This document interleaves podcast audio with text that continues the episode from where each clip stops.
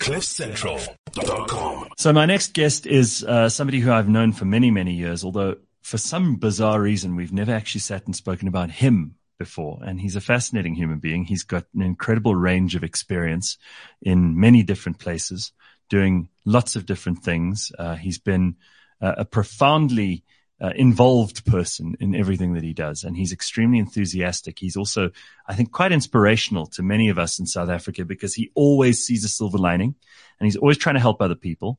And uh, I don't mean that in some kind of like twee, facile way that he goes around as a do-gooder. He just seems to be one of those people who manages to make everybody else around him the priority. So for today, for the first time ever, Howie Sackstein, we're going to make you the priority. So I hope you're really un- uncomfortable about this. I'm absolutely terrified. it's nice to see you, man. I feel like I'm at a therapist on the couch. Yeah, well, you may just be.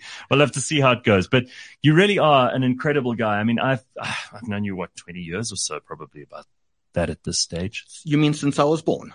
Yeah, because of course you're so young. Exactly. we nobody really knows how old you are. Um, no, the the reason I, I say that we've known each other for a long time, we've never spoken about you, is because mostly we talk about the things you do. You know, you're obviously very involved with many causes. You've been involved with a lot of media projects. You've involved with a lot of businesses over the years. And I think for many people, um, they would say, as they do with me some of the time, jack of all trades, master of none. But I don't think that's true. I think you've actually mastered a number of different things. So we're going to talk about some of those today. Well, it's 10,000 hours. I've put in a lot of hours. but 10,000 hours in one particular discipline, right? And in your case, it's been many. I think I've put in a lot of 10,000 hours over the you, years. You've earned many 10,000 hours. Okay. So let's start off with you're actually a lawyer by training. Yeah, but I don't admit that in public. No, I was going to say we won't hold it against you during this interview. So yes, I'm a lawyer by training. I uh, I had to make my parents happy. I went through uh, Wits University. I came out as a lawyer, and I went to go do my law articles, and I was bored out of my mind. Wow. And I thought, if I actually stay in this profession, I'm probably going to kill myself. Listen, um, you did better than me to get to articles. I, I quit halfway through final year. You were a wise man, let me tell you. But you know, at work, the lift doors would close and I would think, oh my goodness, I can't believe it's Saturday. and I realized at that point in time that I had to do something No. that brought me happiness and meaning in life. Because if I didn't, I would just stagnate and go nowhere. And so I gave up law as soon as I could. I qualified. I worked for a few, few months as a lawyer. And then I had army issues. It was still in the days of compulsory Right. So military you, you conscription. had to go and do military service. Well, I actually left the country. You know, you Where to- did you go? so miraculously, as I was contemplating, was I going to jail? Was I leaving the country? Uh-huh. I got a call from Brandeis University in the United States and they said, we're setting up a program in political advocacy. Are you interested in being one of our first students? We'll give you a scholarship. and then began a life full of activism and of taking up political causes and being interested and involved in politics. Because that really has been a theme since then, right? I, I keep on taking time off life to go try improve things along the way.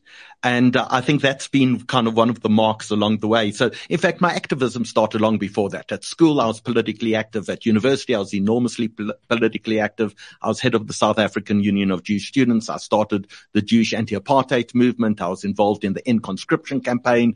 I was very involved in trying to get political prisoners. Troublemaker. I was your official troublemaker. Yeah. I used to arrive home smelling of tear gas on almost a daily basis.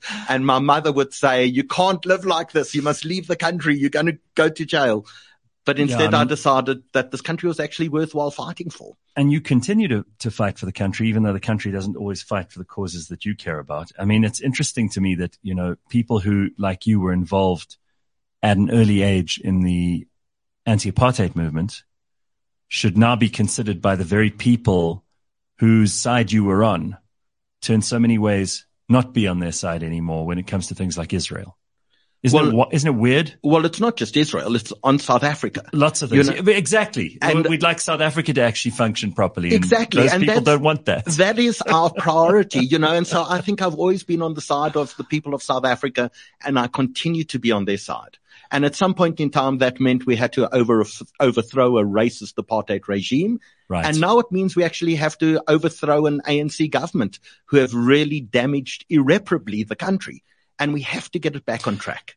Isn't it amazing though to think that now you can say things like that? I mean, I know you were also involved in Cyril's campaign. Yeah. At some point, right? You know, when it came down to a choice of Nkosazana Dlamini Zuma and Cyril Ramaphosa, for me, there was no you, choice. You, you chose and, wrong. And I, you chose no, wrong. I I'd rather have had her with her smoking ban and at least we knew that she's crooked from the get go. No, I, I must tell you, I Cyril, we've had to find out the long hard way. I always said to people, I don't think he'll be a good president, but I think he'll be much better than Nkosazana. And I think I was right. I just didn't realize how terrible he would be. But the amazing thing about South Africa is we don't suffer from natural disasters except for our earthquake on Saturday. It's not it wasn't like even a disaster. I mean, a couple of garden chairs were knocked over. Exactly. Yeah. But we don't have earthquakes. We don't no. have famine. We no. don't have volcanoes all of our problems in this country are all man-made. Mm-hmm. And that means an amazing particular thing. group of men and women, I've got to say. But it means we can fix them because if humans created them, humans can solve them. All, right, we have to do is get good, ethical, strong leadership in place that acts in the interest of the country rather than in the interest of the individual or the party. I couldn't agree more, but I'm not going to let you spark forth with rhetoric because I actually want to talk to you about you. So, okay. The, the fact is, like being Jewish in 2023. Let's just talk about that for a second. You know, I'm a huge supporter of Israel. You know that I have tons of Jewish friends. Um, it's hard for me to explain this to the Yorks, but the, the Yids are big friends of mine. And there are different kinds of being Jewish, right? Um, and South Africa, unfortunately, is one of those countries where a lot of people see it as a very binary thing. I mean, there's first of all being culturally, ancestrally Jewish. Mm. Then there's being religiously Jewish, which is again divided up into different categories. And then there's being a whole kind of, there's a secular Jewishness, which is very different to the religious Jewishness. And that secular Jewishness has provided an enormous amount of civilization in the world for four, five thousand years. What is it to you? Because I know that it's an important part of who you are. And it's an important thing for people to understand and you can explain it to them because every person I've ever met who claims Jewishness claims a different kind of it. You know, you, uh, you want five opinions, put two Jews in a room. so, you know, people who are, for example, Catholic would think of Judaism as a religion. Correct. People who are Italian would think of Judaism as a nationality. Right. They have different interpretations. Mm. Jews don't fit into any of those categories. Some people think we're a race, but we're a race of Indian Jews and Chinese Jews and black Jews and oh, white Jews. Right. And, you know, that doesn't fit into any of the categories. Even Sephardic and Ashkenazi couldn't be further Exactly. Apart, right? I mean, the majority of Israelis wouldn't have passed an apartheid test for being white. Mm-hmm. The truth is we define ourselves as a people. And that has lots of different elements and you don't have to believe in all of the elements. Yeah. One element is religion. One element is culture and an element is language and an element is attachment to a historical land in the land of Israel. All of that is part of it. Mm. And you can be a completely secular atheist yeah. and still be a hundred percent committed Jew. Yeah. You can be an enormous Zionist, but not believe in anything else. And you can still be a hundred percent accepted as a Jew because mm. you don't have to believe in all the legs of the table. You just need to believe in a few enough for the table to stand. And that's what many people on the outside don't actually understand that we're a people and we're a diverse, remarkable people. When, when you look at me, the South African Jewish community is unique because all of us landed up here from Eastern Europe. So we don't have the black Jews of Ethiopia. Mm-hmm. We don't have the Chinese Jews of Kaifeng.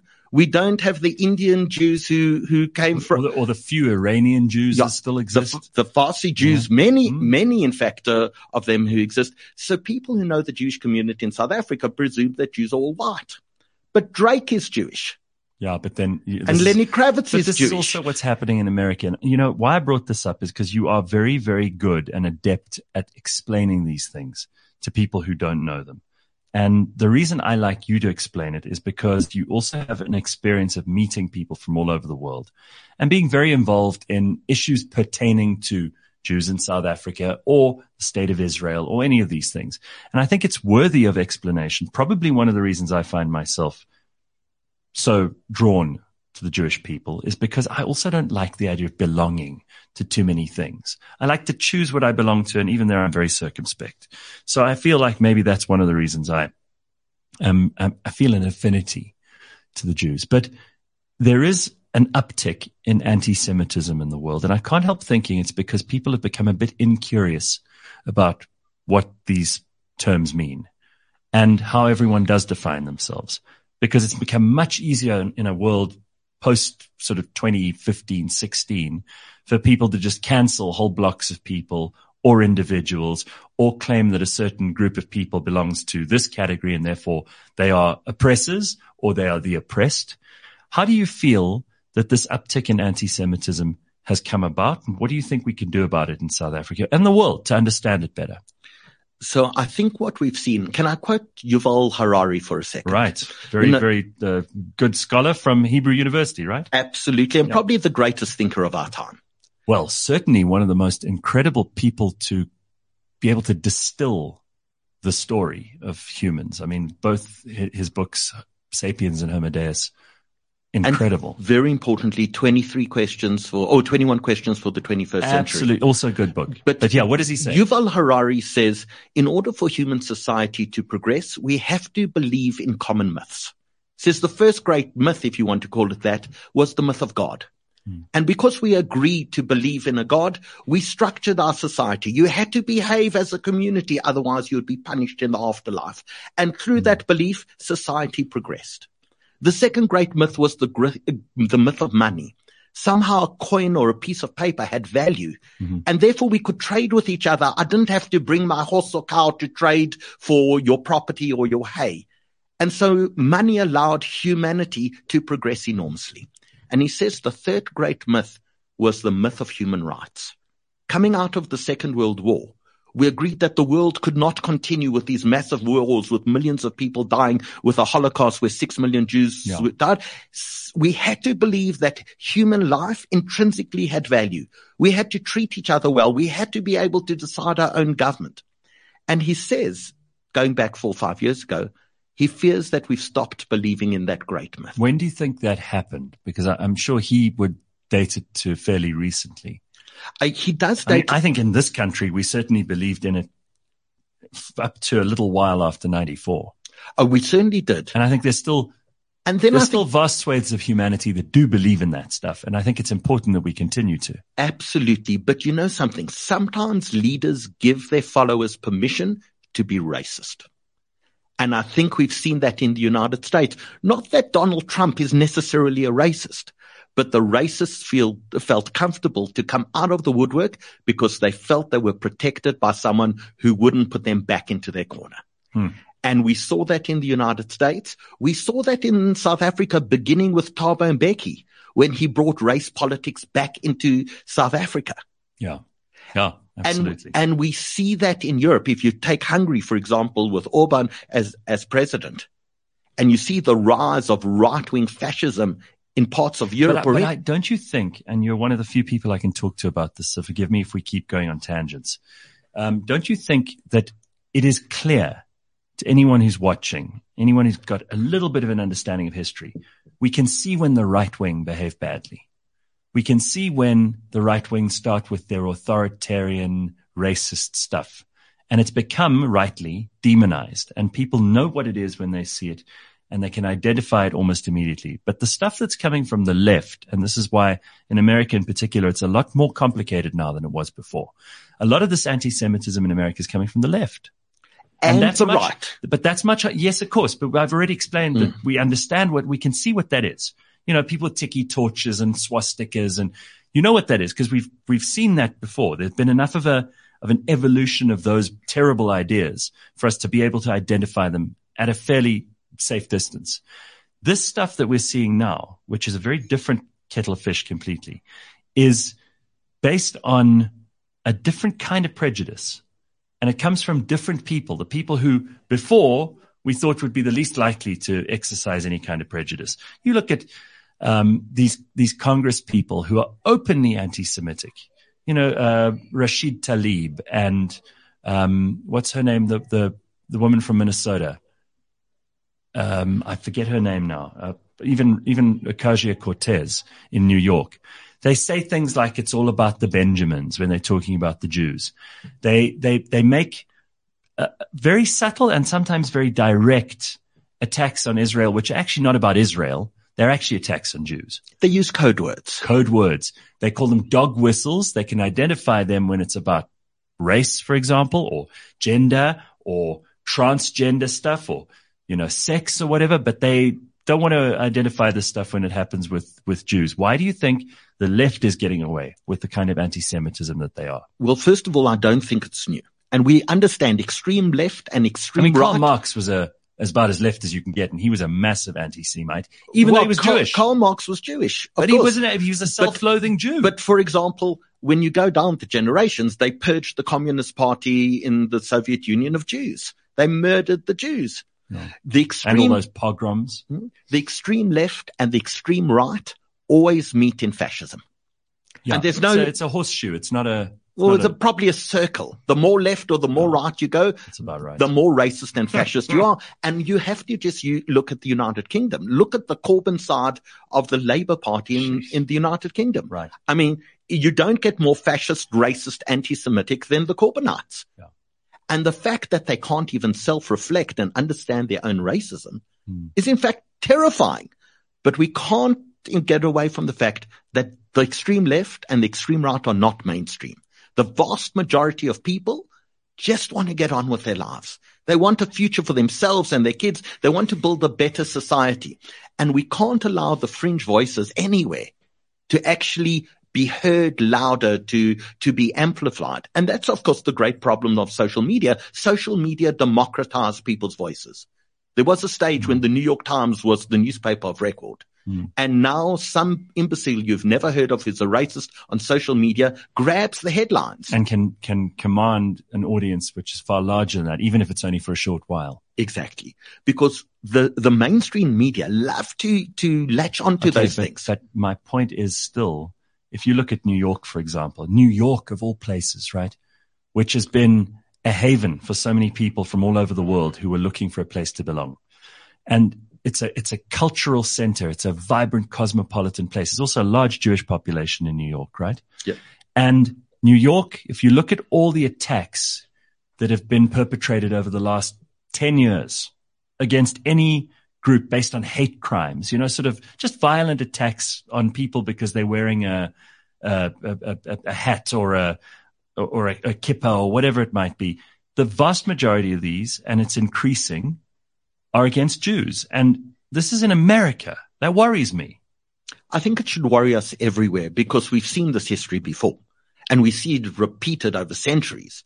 You know, the pogroms of Eastern Europe meant that So the Jews of not- Eastern are Europe, people not reading history books, Howie? Because this should be a concern. This should be a major concern. of course they're not reading history books. Who reads? Oh, well. You know, today they listen to podcasts and maybe doing a Oh. podcast and this is important. But you know, every single day people send me screenshots from Twitter in South Africa of bigoted, racist, Yeah. anti-Semites Mm. commenting about things that they don't know, fabricating information. And somehow they have a voice. Some of them are in parliament. Some of them are definitely in parliament. Most of the parliamentarians actually are too moronic to even understand how Twitter works. But the truth, the truth is we have to stand up.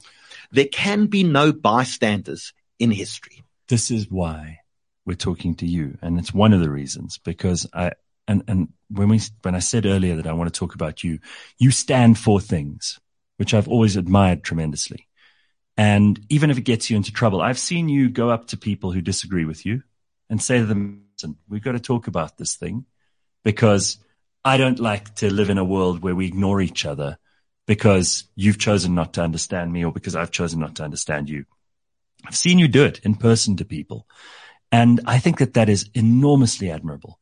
And I, I see you stand on principle, even when it costs you. And it has in the past. I mean, you've, you've been an activist. You've fought against apartheid. You've, you've been in our independent electoral commission. you know, watching that the elections are free and fair. These are things that are not thankful, great, glorious tasks. They're tasks that most people would avoid at all costs. And yet you do them. And this is tremendously to your credit. But for those people who are not as brave as you are, what do they need to know? You just said no by, bystanders. But for most people, they think they can just slink into the shadows and let racism, anti-Semitism, injustice occur. How do you not let that happen? And, and how can the rest of us start to man up? You know, the truth is, I don't believe anyone has to be a victim. And we are victims if we do nothing. So let's take South Africa currently as an example. Right. We can, we can stand back and do nothing. Yeah. And we can watch an ANC EFF alliance with Paul Mashatile as our next president and Julius Malema as our deputy president. We can watch that happen and be the victims, or we can do something about it. Yeah. If you don't register to vote, if you don't go to vote, if you don't donate to a political party, if you don't actually go speak to your friends and your neighbors, if you don't go campaign, then you deserve what you get. I am not a victim and I will never be a victim. And that's why it's really important. I, I want to give you a, the most stupid example, but a friend of mine when we were at university and we all grew up with racists all over us. Mm. And am I allowed to swear on your station? Whatever you like. So this person, his family were racist. They would go to Shabbat dinner. His family would speak derogatory of black people. And he said to him, to them, you know, if you do this again, I'm going to swear. And so the next Shabbat dinner, when all the family were there and the cousins and the friends, and someone was racist, he said, pass the fucking salt, please. And his family were never racist in front of him again. it's little things, huh? each time someone is racist in front of you and you don't stop them at that moment and say, hmm. hold on, I don't want to be complicit in your racism. Please don't speak like that in front of me. Each time we do something that small, we're taking a stand. And you can take a big stand, you can take a small stand, you can write to your newspaper, you can protest outside a government office, or you can just speak to your brothers, your sisters, your parents, and just set a tone of values of what's acceptable and not acceptable in a modern society. And it's not to force down your opinions, but it's to allow for an environment where people are not just tolerant, but accepting of each other. Exactly. So, okay. I mean, you, you, you've done so many things and let's just list a couple of these for people who don't know. Um, you're the non-executive chairperson of the Jewish Report newspaper. Um, you're the chair of the Jewish Achiever Awards. Um, you've also been involved in the Melrose North Community Action Network, where you fed over 250,000 people during lockdown. Um, you've started, you're a media man, a mogul of a kind. I mean, you've done shows from all kinds of places with all kinds of people. You really are extraordinarily well connected, not only to the local and the, the diplomatic community, but to people in all four corners of the world. Um, with all of this going on, how do you manage your time? Because most of us have trouble just earning a living and being in survival mode. And here you are doing all these other things that don't necessarily bring you money or glory, but they're things that you feel are important. I think everyone has to find meaning in, in their lives. And for me, part of that is having to juggle a number of things. Yeah. I have to juggle some work because I need a salary at the end of the day and I need to survive. And I juggle community stuff. And one of the things that we started completely inadvertently, just at the beginning of COVID, the board of the Jewish Report met and mm. said, hmm. well, what can we do to help South Africa? And before anyone had ever heard of Zoom or webinars, we said, well, there's going to be a need for information. Let's put together we didn't know what was called a webinar at the time. Yeah. But let's put together something just to help people. And we gathered doctors from all over the world on a platform. We thought a few hundred people would arrive to get advice of what to do with your shopping and what to do with mm. your clothes when you, and thousands of people arrived. And we thought, well, maybe there's a need. And so we brought on psychologists in the second one. And the third one, we brought on nutrition experts and exercise gurus. And the fourth one, we brought on comedians because we thought we needed to uplift the mood. And it's morphed into storytelling. We're busy running a film festival at the moment, an online film, film festival. And just the people have been astounded. We've been watched about three and a half million times phenomenal. with massive followings in places like the United States and Canada and the UK and Australia and Israel. And we've got people who watch us in Bangkok and Kenya and Nigeria and the UAE and Panama. We've got a following. That's amazing. Uh, and and we just believe that we can tell remarkable, inspiring stories about individuals. So Simon Sinek came came Yeah. on our I show. mean, what a what a what a, a to get him. So one day I get a mail from someone and says, would you like my nephew on your show? And I said, sorry, who is your nephew? And he says, Simon Sinek. And I said, well, you know, here you've got one of the biggest personalities in the world. Yeah. So of course I want him on the Yes, show. of What, course. what was amazing, uh, we were doing a practice run with him and, uh, I was sitting in my TV room and suddenly said, can you just duck to the left? And I ducked to the left. I don't know why. He says, those paintings behind you, who they by? I said, oh, Cromwell and Guberney, my favorite artist. He Yeah. said, I need a set just like that. So we sold him like a $10,000 uh, set of paintings Wow. during our, during our practice session. Sure. Um, but we've had Bill Browder talking about his fight with Vladimir Putin. Mm. And we've told the story of the woman in gold and had Randy Schoenberg coming on to the lawyer who actually got all the Gustav Klimt paintings restored to their rightful owners. And you know, Tito Mboweni came on one day and the one question I really wanted to ask him, he tweets out cookie, Yes, cookie recipes. Recipes. So But he are seems to burn more stuff than he than he gets right. I mean, he voluntarily eats pilchards. So my first question is, gefilte fish. before before we ask anything of any, you know, I want to know what his pilchards recipe is. Wow. so sh- he okay. gave his pilchards recipe. So we've kickstarted the South African economy with South African business people. After the riots in Durban, we got the three big optimists in South Africa, Mike Abel and Adrian Gore and Robbie Brozin, Hmm. to come talk about how do you view the world differently.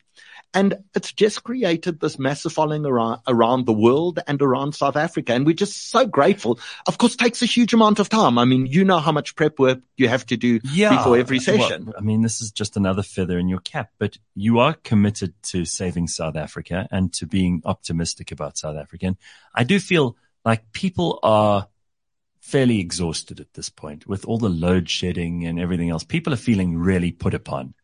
Um, how do you find it in you to have the energy to inspire other people? Um, because sometimes it's hard enough to even get up in the morning and go, okay, I'll, I'm going to deal with this stuff. And I'm, I'm an optimist. I'm an optimistic, positive guy, but I have my days where I wake up and go, hmm. And it's not about geography. Hey, I know that the rest of the world is not necessarily better, but to find a reason to do more, smile, feel that purpose that you were talking about earlier, where do you get that well spring of, of, of energy from? So have you ever found another country where you would rather be than here? No, No. This is my home. I don't even I think about it. don't want to be anywhere else in the world. Same. And that means I have to make sure that I have a future in this place. And every morning I get up and say, what will make this the place that I not only am, but the place where I want to be? And I, I do believe each of us are empowered. The people who wake up depressed in the morning feel they can't do anything about it. You have to provide them with the tools to allow them to make a difference, to make this a viable And what you place to said live. about not being a victim earlier, Yeah. right? You're either going to be a participant in the most active player in your life, or you're going to be a victim. Those are your only options. Hundred percent. I mean, we're, we're fortunate. I'm going, I'm going to make some guesses about your life, but I guess you went to private education. No, Oh, you didn't. Okay. government school. Government school, private healthcare now, Oh, yes. private security. Uh, yes. Do you have solar or generator I, I just in your home? this year put in solar. You've built a bubble around yourself to make your life liv- livable in this place. But think if you're a person in the township. No, I think about this all, all the time. Not even in the townships. I think of people who rent property and can't do anything about solar. I think about people who uh, have water problems, but, but you know they don't necessarily live in the middle of nowhere. They're living in what's supposed to be an urban serviced area, and they don't even get what they need. But God help you They might even you be paying for it already, and they don't get what they need. God help you if you have to go to a government hospital. Oh, look, you're, you're If- right. if you have a chronic prescription from a government hospital, you have to go once a month and wait in line for a full day to get your prescription filled, as opposed to five minutes to pop into Dis-Chem. Yeah. To get that, that's 12 days of your leave a year. You're sitting in line Yeah. at a government hospital just to get your prescription. What the hell is wrong with us? Why don't we actually care about the people out there? And it's, and it's always the people at the bottom who get screwed the hardest, right? Because as you pointed out with regard to me and, and probably you, is that we have largely been able to, through fortune and our own resources, insulate ourselves against the more predatory and nefarious and delinquent parts of the state. But for most people, Those are not possibilities. Those are not even options. Um, and it shows you again that we've got so much work to do. But I always think where there's, where there's a problem, there's a solution waiting to be found. Exactly. And we've, we've got incredibly resourceful people in this country who have great ideas. They hustle. They, uh, they come up with plans. I mean, you've got talented, creative people and you don't have to have fancy education or private healthcare to be able to get in there and do your thing. I agree 100%. You know, I think within each of us, we have to say, well, what skills do we have? What skills can we use ourselves to change the environment around us? What can we do to help our neighbors? So you spoke earlier on at the, at the start of Cape Town, uh, at the start of uh, COVID, the Cape Town uh, community started these things, things community action networks where mm. they adopted townships or squatter communities to try feed mm. them. And we had Glynne Wolman from the Angel Network on a webinar one day and she was talking about this. And I said, okay, I'll take Melrose North. It's a small little area. It's the area where I live in. I've got a very close relationship with the people of Kliptown. I don't know if you've spent any time in Kliptown in Soweto. It's disastrous. Mm. Kliptown is very famous in South African history because that's where the Freedom Charter was, was, was, was signed. signed. Yeah. And of course that said South Africa belongs to all who live in it. And government came and they took the square where the Freedom Charter was found and they paved it and they built a monument and they built a hotel that no one's ever stayed in. And just across the train tracks mm. is the community with no sanitation, where sewage runs through the roads and the roads aren't paved, where no one has water in their own homes, where no one collects the garbage. And those are the people that government forgot. And I said, let's take Melrose North, and let's try feed the people of Kliptown. So I went door to door with pamphlets, literally saying, let's adopt this community. There were WhatsApp groups for each of the roads, started posting on that. And every Friday, Lan Ossendriver and I would take a trailer and we'd go door to door and ring, do you have any food? And soon our trailer wasn't enough and we needed trucks. And amazingly, uh, the guys from Thirst who had no business at all because alcohol was banned said, okay, we'll give you the trucks and our staff because we're paying for them. We've got no business, but we want to do something good. And we would load truckloads of food on every week and every Sunday we'd deliver food parcels for months and months yeah. on, on end. And we fed a quarter of a million meals during the start of COVID. And it absolutely, it took people who were otherwise feeling helpless, not knowing what they could do it actually gave them something to do where they understood what they were doing for South Africa. And we have to find mm-hmm. all of those little things in people's lives to empower them to do good. So what, what are the things that keep you up at night now? Because there are enough concerns. If you just look at all the things that you're already involved in, there are enough things to keep you busy and to keep you concerned about things. But what are the, um, the big issues in Howie Sackstein's mind? So can I say I sleep perfectly well at night because I have really busy days. okay, uh, You're too tired. You're I'm too, too tired to lie I'm there too tired wondering to, about things. To okay. worry about those other. That's good advice though, because you keep yourself busy. You won't have time for, oh, how do I feel about this? And the truth is, I have to learn, as all of us have to learn, is how to say no. Yeah. I'm doing enough. I'm right. focusing on a few things and I'm going to get those things right. Okay. I don't have to do everything. I don't have to be bad at everything. I just have to be good at one or two things where I think I can, can do that right. And so I'm focused. I, I've got balls in the air, but you know, I'm chairman of a newspaper and I need to make sure we get an unbelievable world class product out every week. And I've got a brilliant editor and an amazing team. And we're doing these webinars and we're getting still ridiculously large audiences, even though COVID is over. Mm-hmm. And we, we're producing great content and, and doing amazing historical, uh, stuff, stuff on that. And I'm involved in politics because I believe we, for the sake of South Africa, we have to oust our current government from power because that is the only way we can actually progress as a nation and create a better life for all South Africans. So I'm focused on that as well. And I'm focused on the few things at work that I have to deliver because I, uh, I've got some what, company. What, what, what, are you worried about? I mean, there must be some things that worry you. So I, I'm actually not worried. Really? I, you know, are there things that concern? Absolutely. I choose the things that I'm concerned about and I decide what I'm going to do to change them. But you're not one of those people who gets all anxious and feels disempowered or any of that stuff. I grew up in the middle of apartheid. I was shot at, chased by police, battened, charged, tear gassed so often. What must I worry about? You travel a lot You- though. I- You've been, you've been to 77 countries Yep. and counting. And counting. I'm hoping to add an extra few on in July. Now, where, where you still have to, where do you still have to go? Where do you want to go and where's, what's planned for July? Oh, so uh, my niece gets married in Israel, so I'm very excited. My late brother's Very oldest daughter, and then I was thinking, Mazel go. tov. Thank you, Hungary, maybe Bulgaria, Romania as a trip. Ah, I haven't Eastern Bloc. Eastern Bloc because you know Bloc. when I grew up, we weren't allowed there with South African passports. Right. Now we can get in, so I, I'm thinking about there. But you know, I I've got three university degrees, and the things that I learned in the world were by travel.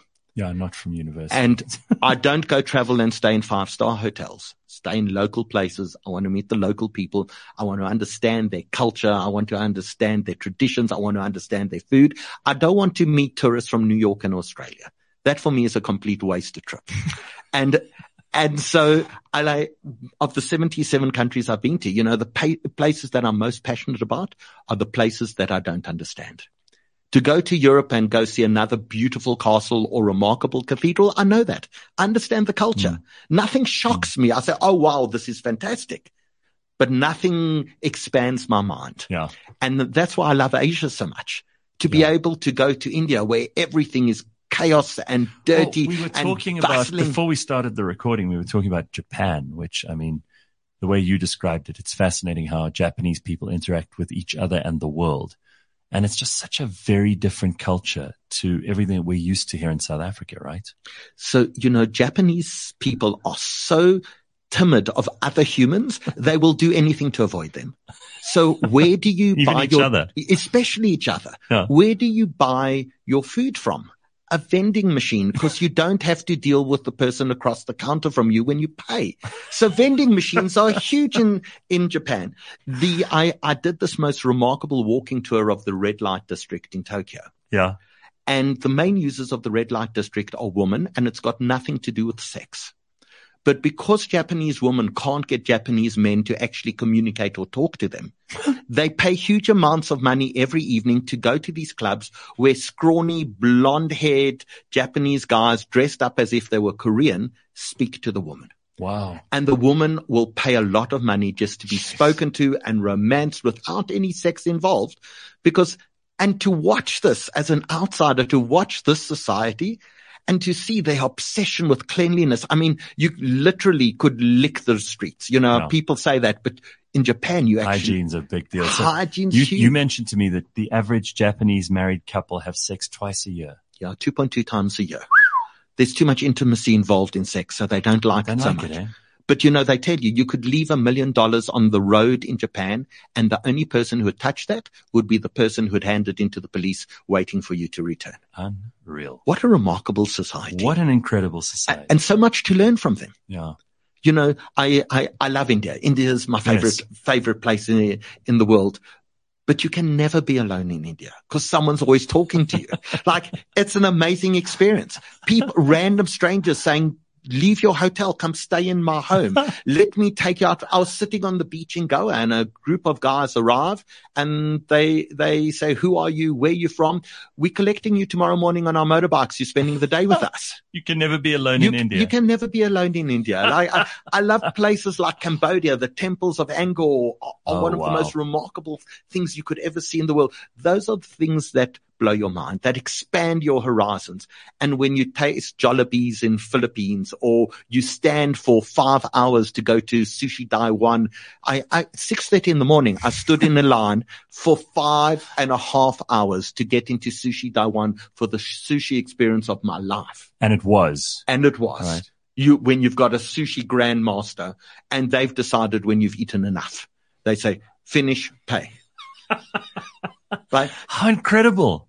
To be able, to be able to have the privilege to be able to do, do things like that, to go to Sapa in Vietnam and be above cloud levels and looking down at, at the Fansipan mountain beneath you below cloud cover and hike through the rice ter- terraces or to go through the oldest rice terraces in the world in Philippines, in Banaue and Batad. You're, you're, you're inspiring me to travel. I like this a lot. you have to, you know, go to Nepal, start the Annapurna Trail and Fishtail Mountain in Pokhara.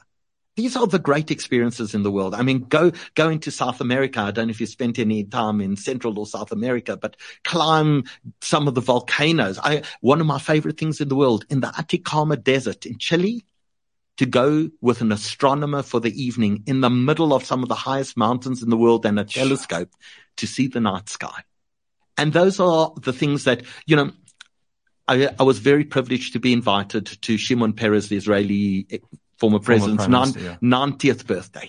Yes. And it was a fantastic birthday party. Barbra Streisand came to sing him happy birthday. Wow. There was Sharon Stone and Robert De Niro and Bill Clinton and Tony Blair and me.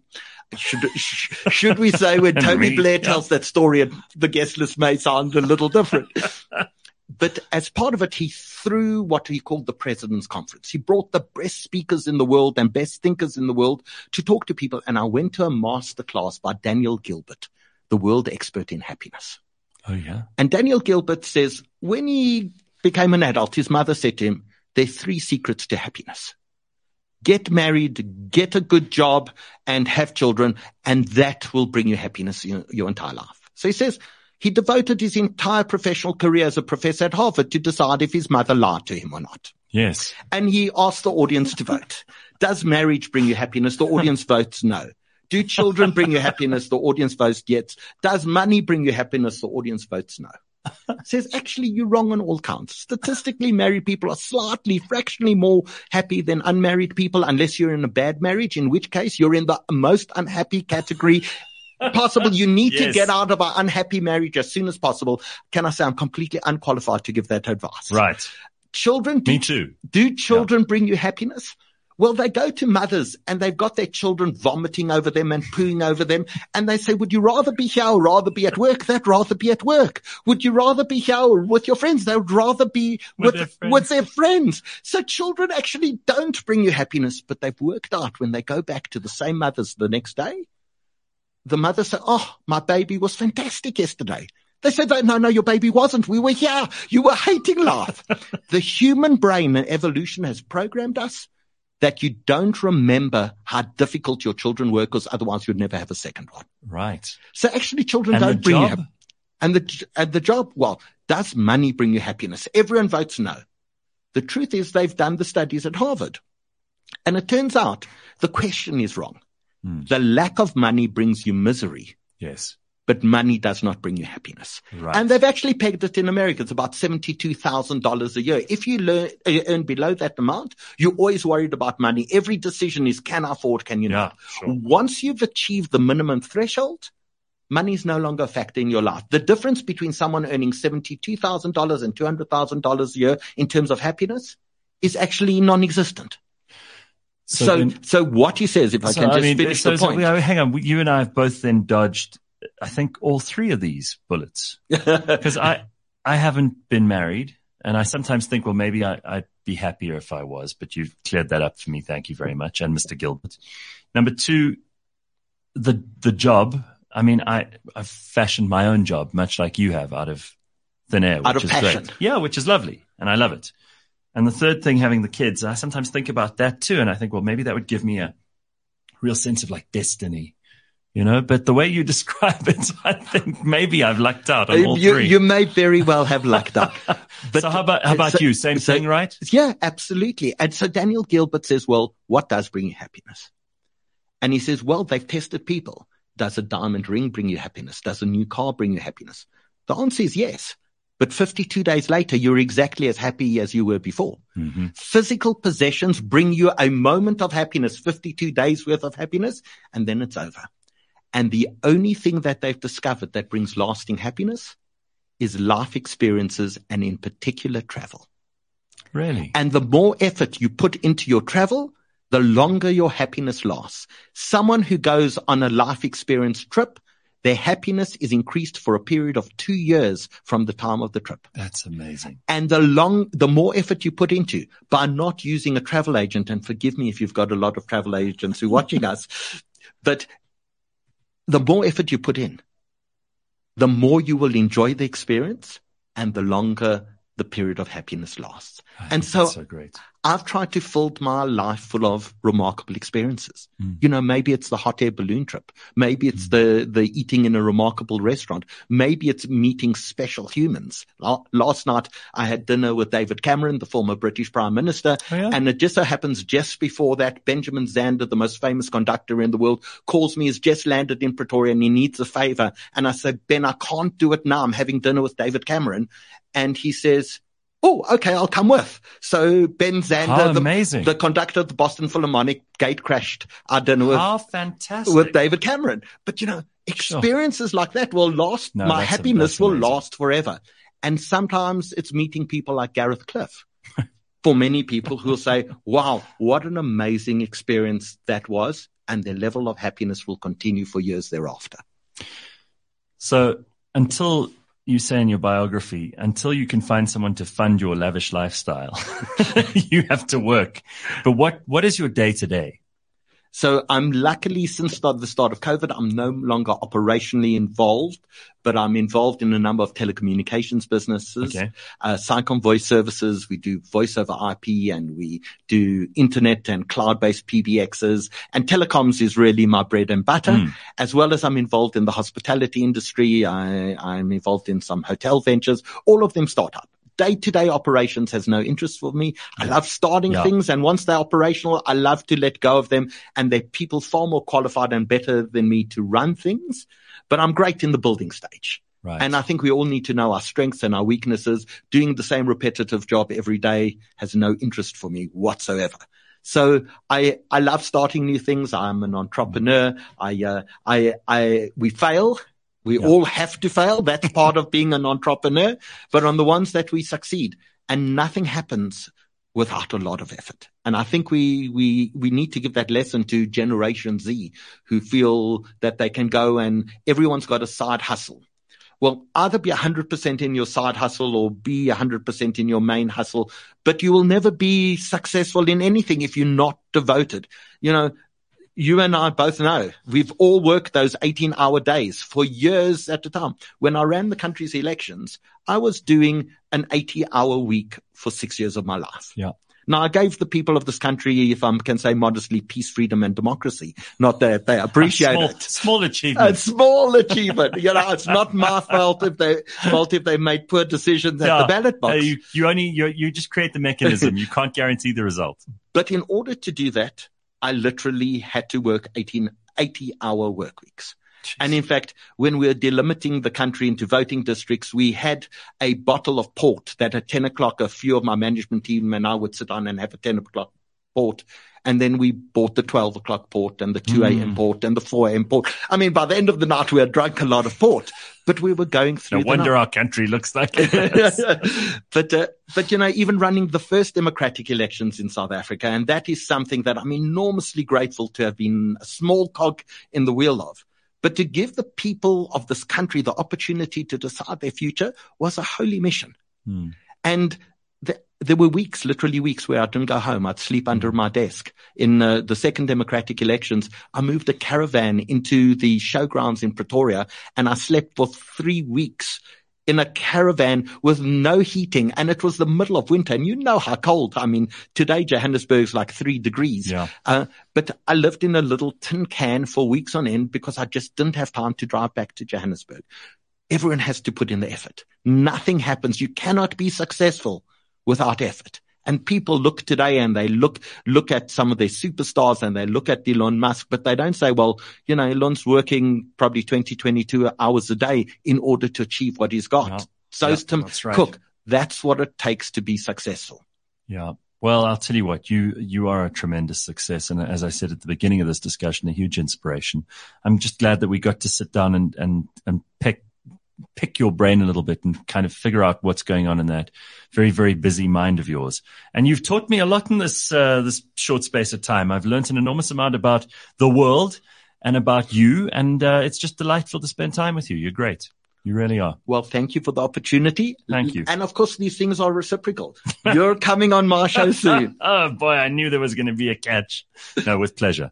Anytime. Thank you, Howie. Thanks, Gareth. CliffCentral.com